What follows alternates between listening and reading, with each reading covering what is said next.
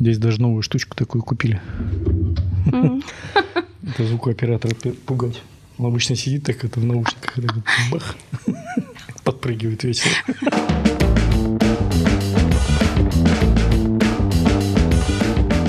Дорогие друзья, уважаемые коллеги, мы снова с вами в «Желтой студии», и у нас сегодня гость, это Антонова Марина Владимировна, медицинский советник э, компании «Биохит», Финляндия. Да. Э, ну, на самом деле, вот э, эта компания теперь построила завод в России, несмотря на наши тяжелые времена. Это не так давно же, по-моему, случилось. Да? Ну да, это не так давно. А, значит, в 2013 году мы защитили проект по производству и локализации производства э, тест-систем для скрининга колоректального рака, рака желудка. И э, Минпромторг нам выделил участок земли, был построен завод, и уже локализовано и зарегистрировано зарегистрирована, в том числе гастропанель, на возможность э, производства на российской площадке. Поэтому движемся к ну, вперед, есть, к светлому будущему. То есть у нас все впереди. А тема нашего сегодняшнего разговора это будет э, быстрые уреазные тесты. А, Марина Владимировна, а, есть э, такое мнение среди, ну, наверное, уже эндоскопистов, которые попробовали различные тест-системы и, э, ну, скажем так, а, в сравнении с другими, наверное, и дыхательными тестами, в сравнении там с калом, с анализом кала, да. Ну и, соответственно, есть такое предвзятое отношение, то есть 50 на 50 попадания в точку. И вот вопрос, если так вот э, в пословицу поставить, там, забыть нельзя использовать, да, то есть где э, нужно это самое поставить запятую вот в этом предложении? Владимир Александрович, вы знаете, да, это действительно больной вопрос. Э, эти тесты используются во всем мире. Если мы обратимся к публикациям, там указано, что это простой, дешевый тест, доступный а, во время гастроскопии. То есть этот тест активно используется во многих странах мира. Но почему-то в Российской Федерации существует предвзятое отношение к данному тесту, что а, и гастроэнтерологи не доверяют а, тем-то системам, которые используют эндоскописты. Эндоскописты отказываются в пользу там, а, других способов диагностики хеликобактериоза. Почему это происходит и где будет поставлена запятая вот в этом предложении «забыть нельзя использовать» будет зависеть от очень многих факторов. Первое – это обязательно что то, что зависит от эндоскописта, это техника выполнения, потому что нужно знать э, патогенетические основы данного микроорганизма, то есть хеликобактер пилори. Нужно понимать его особенности существования слизистой оболочки. Нужно понимать, как правильно забирать биоптат. И если возникают вопросы вот именно к качеству тех тест-систем, которые вы используете, э, задайте вопрос, а что за бренд используется? То есть доверие или недоверие должно формироваться не к конкретной группе, а к конкретному тесту. Поэтому вот э, такие, наверное, Очень моменты. Здорово. Много чего нового узнал. Во-первых, какая-то анатомия. Какая анатомия? Взял биопсию из антрального отдела. Один кус, блин, на кусочек положил на бумажку или там жидкость какую-то утопил накопила, вот вам и тест-ответ. А там еще секреты какие-то есть. Владимир Александрович, вы знаете, на самом деле, да, есть э, секреты. Вот вы сказали ключевое, вот КУС, э, то есть биоптат должен быть взят. А, к сожалению, существуют целые регионы России, я ответственно заявляю, так как приходится ездить по всей а, территории нашей необъятной страны, что существуют целые регионы, которые даже не забирают биоптат, то есть используют слизь из канала эндоскопа, используют там а, вплоть до того, что из аспирата, из отсоса. Капнул на тест, а, ну там появилось окрашивание. Все, есть хеликобактер. Это указывает на то, что доктор не понимает совершенно совершенно особенности жизнедеятельности бактерий на слизистой оболочке желудка. И если мы обратимся даже к клиническим а, рекомендациям, там четко написано взять два биоптата, там даже в некоторых, допустим, три, да, в российских. А, почему именно биоптаты? Нужно четко понимать, что а, хеликобактер – это нейтралофил, то есть ему нужна нейтральная среда. Мы знаем, что в просвете желудка среда кислая. То есть хеликобактер, когда он поступает в желудок, он должен достаточно быстро интегрироваться в плотный гидрофобный слой слизи, который прилегает к слизистой оболочке желудка, и сформировать колонию непосредственно на слизистой оболочке желудка. Почему нужно именно тес, нужна тесная связь слизистая и а, хеликобактер? Потому что мочевину хеликобактер для формирования той самой благоприятной для себя нейтральной среды забирает из организма хозяина. То есть организм хозяина человека поставляет ту самую мочевину. А, и вот э, только при таких условиях хеликобактер э, может существовать и создавать вокруг себя вот то самое нейтральное облачко, формировать нейтральную среду. То есть первое, биоптат должен быть взят. Вторая ошибка, с которой часто приходится сталкиваться, это когда общаешься с эндоскопистами, спрашиваешь, а э, откуда вы забираете биоптат? Ну как, вот я забираю с максимально измененного участка слизистой, чтобы потом отправить этот биоптат на гистологию.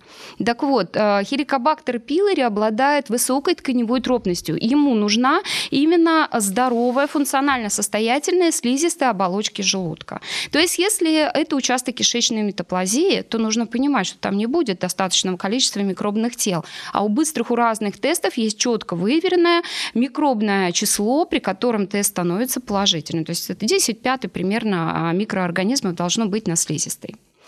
А следующий момент, с которым тоже приходится часто сталкиваться, не знаю, с, точки зрения экономии биопсийных щипцов или с какой, забирается один биоптат.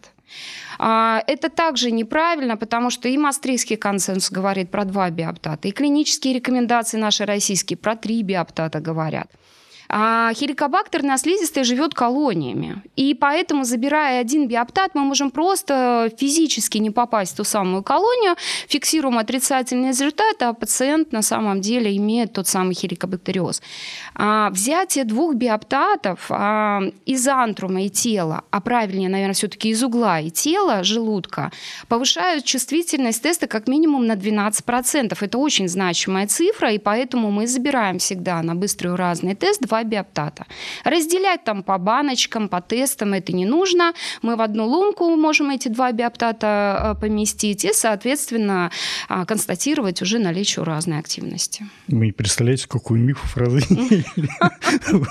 наверное, всех эндоскопистов, которые уже очень давно работают с этими э, тестами. Но мы, скажем так, ну, за свою даже практику я уже проходил многие различные тест-системы, когда там вот одни всем показывают положительные, другие там там вообще не показывают положительные. Ну, биохит-тест, наверное, не любят, потому что они всегда отрицательные приходят. Часто, да. Значит, по мифам, вот, которые сразу, первое, э, вы сказали, что, ну, вот, из, э, исходя из того, что вы сейчас сказали, что гелькобактер не в клетке, получается, живет, а, а, смотрите, мы фиксируем а, при помощи данного теста уразную активность.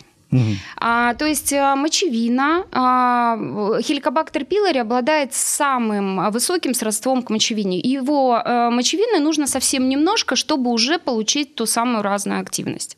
Существует миф, а, точнее, вот э, старые исследования, а, если к ним обратиться, то существовало такое понятие, что уразы хеликобактер пилори – это внеклеточный фермент, который бактерия выделяет, и вот э, мы взяли там без разницы что, положили, и вот все, сразу у нас индикация пошла.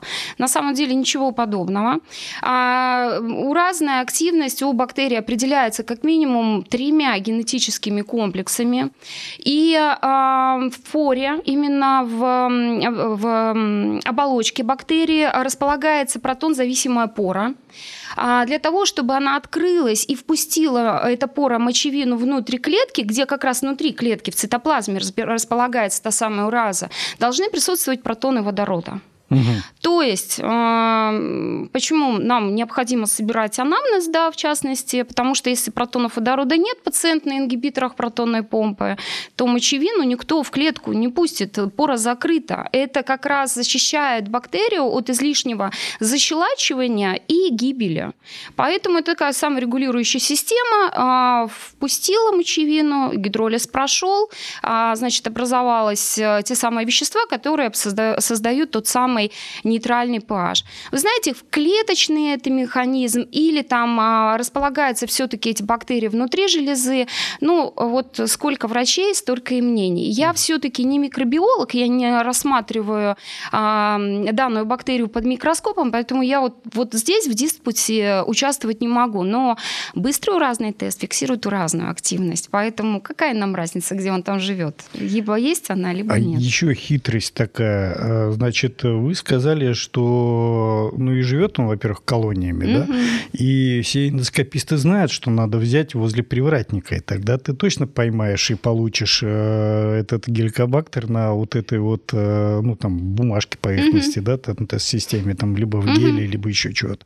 А вы сказали, что лучше вообще угол желудка да. и тело желудка. То есть антрум здесь вообще ни при чем. А мы все знаем, что он в антруме живет. Нет, а, либо антрум, а, антрум тела, либо угол тела.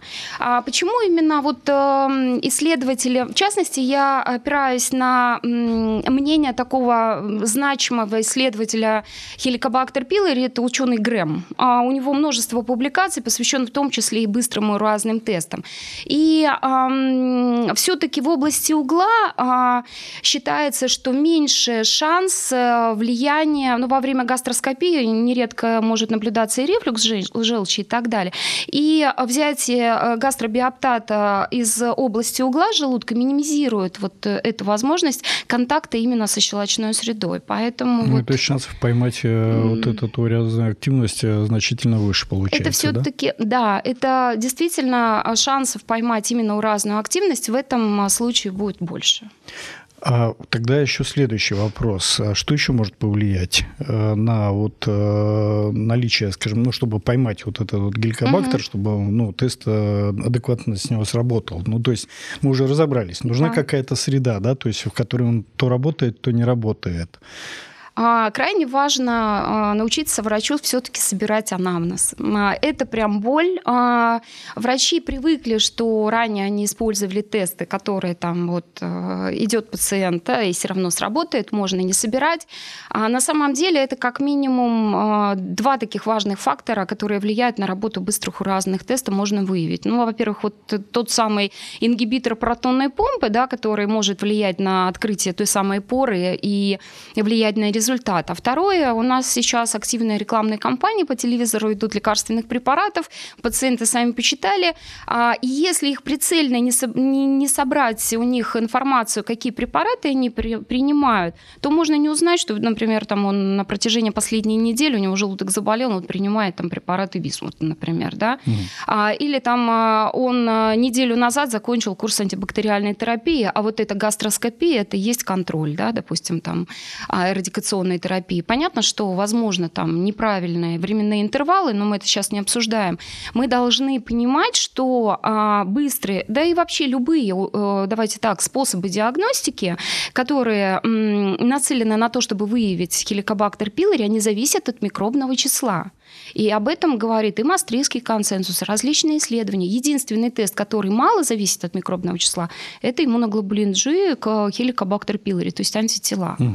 Все остальное завязано на микробное число. Антиген, С13 уразный тест, а, быстрый уразный тест. То есть э, ну, все... понятно, что если антибиотиками прилечился, то микробное число уменьшается, и чувствительность да. теста значительно здесь понижается. Это как первый, да? Да, даже если а, не убили. Препараты Висмута. Ну, да. то есть они тоже связывают, получается получается, это более вещественная. И то есть тогда, получается, мы не получаем э, тот геликобактер, который можем получить на вот этом разном тесте.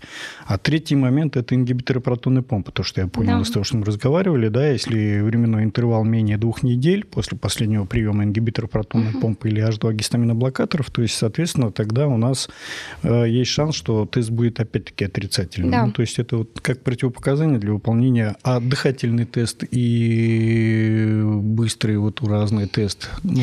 А, смотрите, быстрый уразный тест и С13 уразный тест, в пользу которого как раз э, переключают внимание врачи-гастроэнтерологи, имеют абсолютно, абсолютно единый принцип. То есть мы фиксируем косвенно э, уразную активность бактерии э, тем или иным способом. То есть биоптат забираем, мы фиксируем в конкретном биоптате. А у С13 действительно есть э, преимущество такое значимое значимое, которое повышает его чувствительность. То есть пациент выпивает раствор мочевины, а, э, этот раствор распределяется по всей слизистой оболочке желудка, и действительно колонии уже не так значимы. Да? То есть э, у разной активности хватит, даже если там есть несколько там а, колоний а, достаточно да, там, существенных, а уже сработает быстрый уразный тест. Но э, здесь очень важно понимать, э, вот это вот преимущество, высокая чувствительность, может стать и недостатком, о котором, кстати, совершенно забывают клиницисты, об этом я совершенно уверенно заявляю. Да? что для того, чтобы интерпретировать результат С13 разного дыхательного теста, нам нужно понимать, есть ли гипоацидность, анацидность у пациента, которая будет наблюдаться при выраженном атрофическом гастрите тела желудка. Угу. А, здесь мы должны понимать, что в этом случае у пациента уходит кислота, и те 600 видов бактерий, которые заселяют полость рта, они прекрасно колонизируют слизистую оболочку желудка. Во рту у нас живет значимое количество уразопродуцентов, и вот тот выпитый раствор мочевины, который там при С13 уразном дыхательном тесте пациент принимает внутрь, может э, дать ложноположительную реакцию. И вот мне лично не раз приходилось вступать с диспут-докторами, которые докладывают там в рамках конференции клинический случай, типичная картина по гастропанелии, панели аутоиммунного атрофического гастрита, антител нет, С13 разный тест положительный. Я спрашиваю, почему а, не сделать специфический способ идентификации хеликобактер пилори, например, антиген не посмотреть угу. да, в этом случае. А, а врач об этом даже не задается вопросом. Ну как же, вот гистология нам показывает наличие микробных тел, и С13 разный тест у нас тоже положительный. То есть здесь мы должны понимать, что это может сработать в минус пациентов. И мало того, я общалась с одним очень а, уважаемым профессором из Карачаева-Черкесии, у которого у самого аутоиммунный атрофический гастрит, и мы вот э, этот диспут завели, он говорит, а вы знаете, а я вот раз в год прохожу э, радикационную терапию. У меня вот такой вот злостный хеликобактер, который раз в год мне дает С13, положительный С13 разный дыхательный тест. И а, когда мы начали это обсуждать, вы не задумывались ли, что это возможно, вот э, те самые разы продуцента полости рта, и не хотите ли вы сдать э, антигены, посмотреть того же самого хеликобактер пилори, тогда действительно прошло, пришло осмысление, что это проблема. И публикаций достаточно уже значимое количество появляется именно посвященному, посвященное этому вопросу. Еще один момент тоже важный, которому мало уделяется внимания, мне кажется, у нас ну, в Российской Федерации, что тот самый раствор мочевины, который пациент принимает э, для С13 у разного дыхательного теста, вообще-то желательно принимать через соломинку, чтобы минимизировать контакт ураза продуцентов э, с той самой мочевиной, да, полость рта я имею в виду. Ну, то есть полость рта здесь может сыграть роль. Да. Я шутку, то есть при выдыхании вот этого воздуха, да, который потом анализатор воспринимает, э, вот в этом самом может среагировать на них, а, а не всех, на то, что происходит у в желудке. всех уникальный набор а, микрофлоры, в том числе и полости рта. И вот буквально на днях читала публикацию, которая посвящена как раз вот важности приема, правильному приему мочевины при выполнении С13 у разного дыхательного теста. А что еще может быть, вот, ну, может продуцировать вот эту мочину, которую мы можем также получить на наших вот эндоскопических? Угу. Ну, это, наверное, к вопросу вот о тех пациентах, которые как-то с резистентным, антибиотикорезистентными геликобактером очень угу. часто. Ну, такие пациенты просто встречаются, ну, даже угу. в моей практике, то есть они приходят, там, лечат, лечат свой геликобактер, ну, все положительный, положительный. Угу. Морфологи дают положительный, дыхательный тест дает положительный. Э, вопрос, вот, что, что еще за флора может здесь сыграть роль? А, нужно, а, когда мы говорим о других уразах продуцентов, сразу нужно сделать а, оговорку, а, что у хеликобактер пилори система вот уразная, она наиболее максимальная. То есть активность с родством к мочевине у хеликобактер пилори выше примерно в 8 раз, чем у других уразопродуцентов. То есть ему совсем чуть-чуть мочевины надо для того, чтобы эту уразную активность проявить. А для других уразопродуцентов все-таки нужно более высокие микробные числа и должна создаваться, определен... создаваться определенные условия на слизистой оболочке желудка, которые позволяют накопить ту самую, то самое микробное число. То есть бескислотный желудок это чаще всего это длительный прием ингибиторов протонной помпы, да, об этом тоже уже достаточно написано.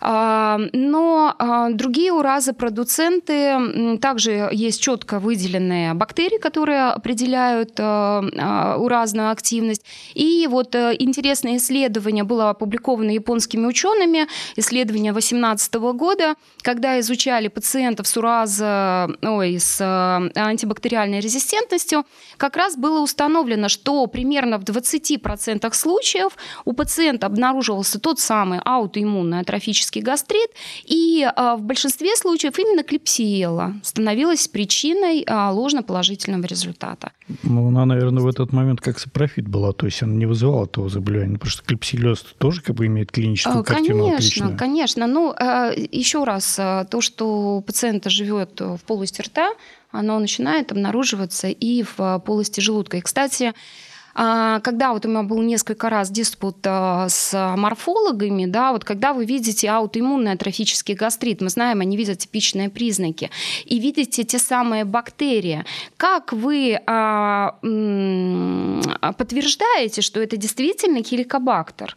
На что вот я получила ответ, что мы отталкиваемся от того, что желудок заселяет э, только хеликобактер, да, то, ну, это кардинально устаревшее мнение, потому что если мы посмотрим даже тот же самый Мастрийский консенсус, целый блок посвящен а, микробиоте, да, вот э, желудка, а, и это, конечно же, неправильно. Ну, я знаю, что, например, вот эндоскописты из Москвы говорят, что у них есть э, специфические морфологические а, способы идентификации бактерий, это иммунохимические способы окрашивания. Но здесь тоже не, не все так просто, да, то есть вот те пациенты, которых лечат, лечат, лечат, наверное, нужно все-таки взять посев и посмотреть, да, действительно, устойчив ли а, микроорганизм, если там хеликобактер. А второй момент – это провести иммуногистохимические, а, а, иммуногистохимическую идентификацию того самого хеликобактер пилори. Угу. То есть а, у хеликобактер пилори выделяется определенный антигенный набор, получаются к этому антигенному набору моноклональные антитела, и к этим моноклональным антителам фиксируется хромоген. Красится, то есть окрашивается оболочка, и мы точно понимаем, что это хеликобактер пилори. Но и здесь тоже не все так просто, Владимир Александрович. Почему? Потому что я знаю, что вот те моноклональные антитела, которые используются для окрашивания, они очень плохо визуализируют бактерию. Прокрашивается лишь небольшой участок в области жгутика.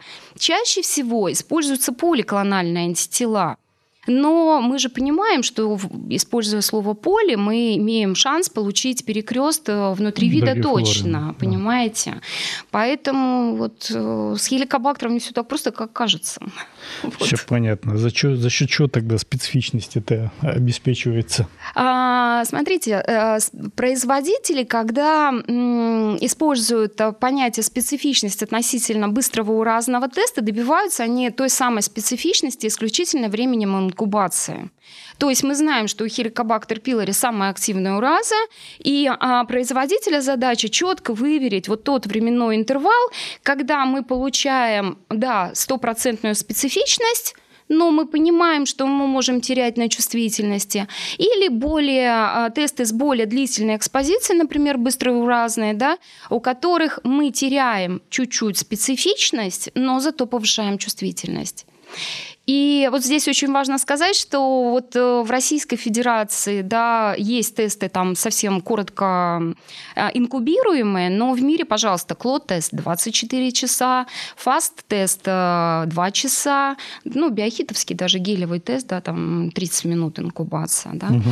Поэтому э, здесь, наверное, мы должны сделать выбор либо э, быстро, но э, 100% специфичность будет обеспечиваться, но не всегда он будет срабатывать. То есть мы понимаем, что можем получить ложно-отрицательные результаты. Добиться вот на таких тестах ложно-положительного результата, ну, практически нереально. Я не видела ни одного. А вот наоборот ситуация, когда при длительной инкубации да, мы можем получить ложно-положительный результат, они бывают. Да.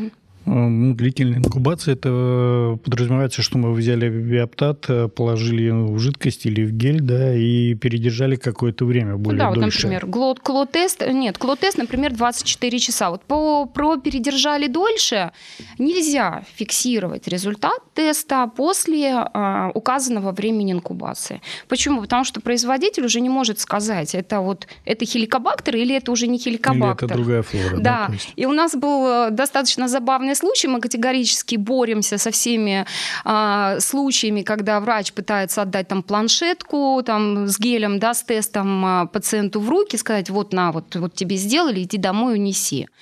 А, потому что, во-первых, это а, отходы класса Б, они представляют эпидемиологическую опасность. должен да, да, образом. Совершенно верно. Это нарушение как минимум трех а, принципов, а, трех основных положений по работе с особо опасными, с, особ... с а, господи, с. Да, с биоматериалом.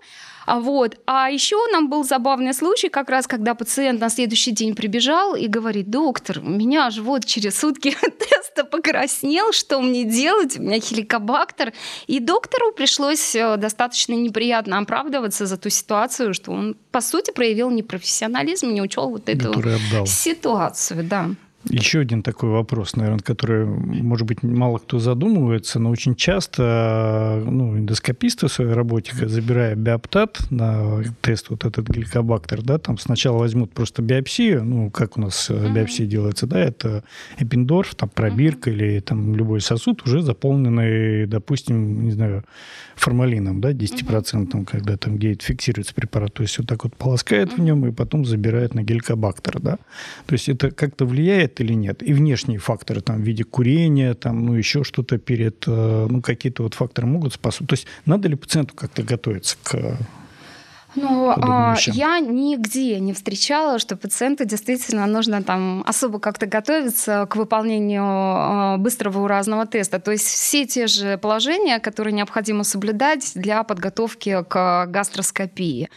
А все-таки рекомендуется изначально забирать а, тест на быстрый уразный, а, ну, именно биоптат на быстрый уразный тест. Угу. А, опять же, потому что может быть рефлюкс желчи, а, ну и ну, в основном вот только поэтому, да, дальше. Но эндоскописты говорят, что это не совсем как бы им нравится, потому что начинает кровить и и атрофия влияет ли на забор, э, вот, ну, на геликобактер пилори, то есть вот эти быстрые разные тесты? Ну, конечно, влияет, потому что на атрофичной слизистой хеликобактер не живет. И я прям вот учитывалась статьей, э, значит, посвященному, посвященной диагностике э, хеликобактер пилори у пациентов э, в группе с атрофическим гастритом. Но это вот априори неправильно. Если вы видите выраженный атрофический гастрит, говорит, даже Мастрийский консенсус указывает, что в этом случае действительно тестом выбора для диагностики инфекции у пациента будет являться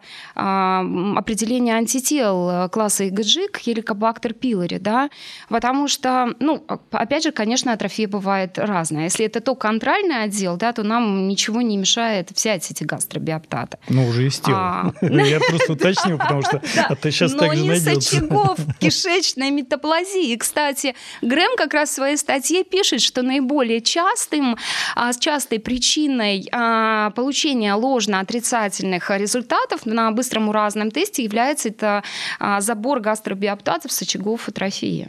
У меня столько Поэтому... вопросов, я еще один можно задам. Значит, э, я забыл. Да нет, сейчас помним. Ну, здесь, э, как бы, смотрите, вот мы поняли, что с атрофией брать нельзя, как бы, да, э, биоптат. Э, теперь мы берем тогда, получается, из тела, то есть из очагов не видим, ну, там, где мы не видим атрофию. То есть, предположительно, сразу это у нас получается угол желудка и верхняя треть тела, да, то есть в априори, вот как uh-huh. нас учили, надо из антрума щипнуть, и вот один только биоптат. Второй момент. Если мы берем два биоптата из тела и из этого самого, ну, из угла, допустим, угу. да, и в одни щипцы, то есть вот так вот два куска. А, это дозволено взять да, так? абсолютно То есть здесь точно. не мешает, они Нет. не перекрещиваются, это абсолютно нормально, Нет. да? И мало того, исследования говорят, ну даже если перекрещивается, понимаете, вот а, там же нет, то в желудке там четкой демаркационной линии. Вот здесь вот живет хеликобактер, да, а вот здесь вот у нас не живет хеликобактер. Иногда приходится с таким возражением сталкиваться, что я вот мне важно знать, вот в антруме есть, а вот в теле а, может не быть, да, этого хеликобактера. Ну, доктор, а как это повлияет на радикационную терапию? Мгм. Ну, вообще. Второй вопрос. Э, Морфологи очень часто ругаются, когда мы сначала помещаем биоптат вот в этот раствор, где Мгм. происходит химическая реакция, а потом отдаем им на исследование. А, ну, Это же препарат. Что там происходит вот с этим биоптатом? А, вы знаете, для меня это загадка, потому что а, медицинским советником компании Биохит Финляндии, ну, это глобально действующая компания, которая очень много ну, времени и средств тратит на клинические исследования, является известный морфолог, а, финский морфолог Кари Сюринен.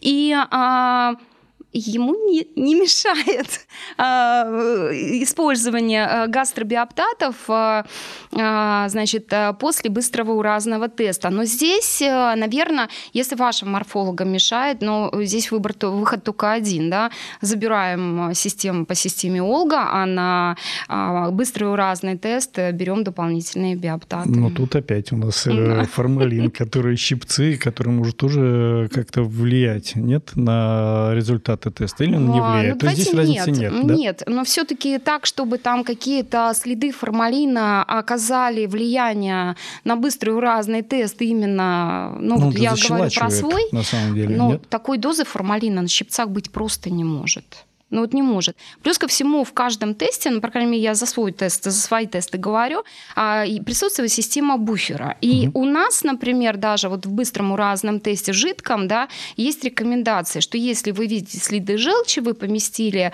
э, биоптат, э, вы не получите розового того окрашивания, которое свидетельствует о наличии хеликобактер пилори. Да, окраска изменится, но вот как будто бы пигмент с желчью все-таки. Мгм. Просто нужно добавить еще одну каплю а, раствора для того, чтобы вот э, вывести pH А в следует нужное... это в практику ввести еще дополнительную каплю? А, это все-таки не совсем правильно. Почему? Потому ну, когда что... надо совсем хорошо сделать, там кому-то своему или еще что-то, нет? Ну, тогда лучше... Не работает. Тогда, наверное, лучше а, подумать, каким образом избежать той ситуации, чтобы Не- было контакта, да, вот этого не было контакта с формалином, с э, желчью и так далее. То есть все-таки сначала заберите биоптат на тест, а потом там уже используйте э, среду.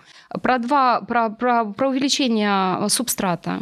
А, Мы должны понимать, что у разной активности должно хватить м, для того, чтобы прокрасить вот весь этот раствор. Да? То есть если мы добавляем больше реагента, э, активности может просто вот, э, Не у разной активности не хватить, чтобы мы получили ту самую индикацию. И когда мы производили там титрование, например, да, там вот э, есть ураза как в качестве контрольного материала, а титрование мы видели вот то самое вот переход, да, от светло-светло-розового окрашивания, которое только начинается, к такому интенсивно, интенсивному марганцовочному цвету, да. То есть э, окраска на самом деле прямо пропорциональна у разной активности. Но нельзя говорить, да, опять же, вот э, работая с частыми возражениями, что вот у меня быстро покраснело, это много хеликобактера. Нет. Три креста Это- сразу, да. Да, сразу. Ну, это вообще неправильно, потому что вот здесь может быть три креста, а вот тут вообще ничего не быть, да.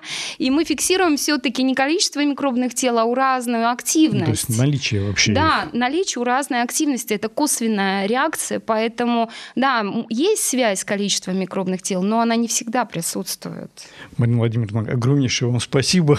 Вопросов, как всегда, осталось еще много. Я думаю, что если у вас будет еще желание к нам прийти, я думаю, мы еще вот э, от наших зрителей э, получим такой фидбэк небольшой, кучу вопросов под э, нашим видео или подкастом, и, соответственно, постараемся еще что-нибудь подготовить и более подробно рассказать. Дорогие друзья, уважаемые коллеги, вы были у нас в «Желтой студии», у нас был гость Марина Владимировна Антонова, медицинский советник компании «Биохит» Финляндия. Спасибо вам за ваше внимание. Ставьте лайки, нажимайте на колокольчик и пишите ваши комментарии, мы на них ответим. До Спасибо свидания. огромное, до свидания.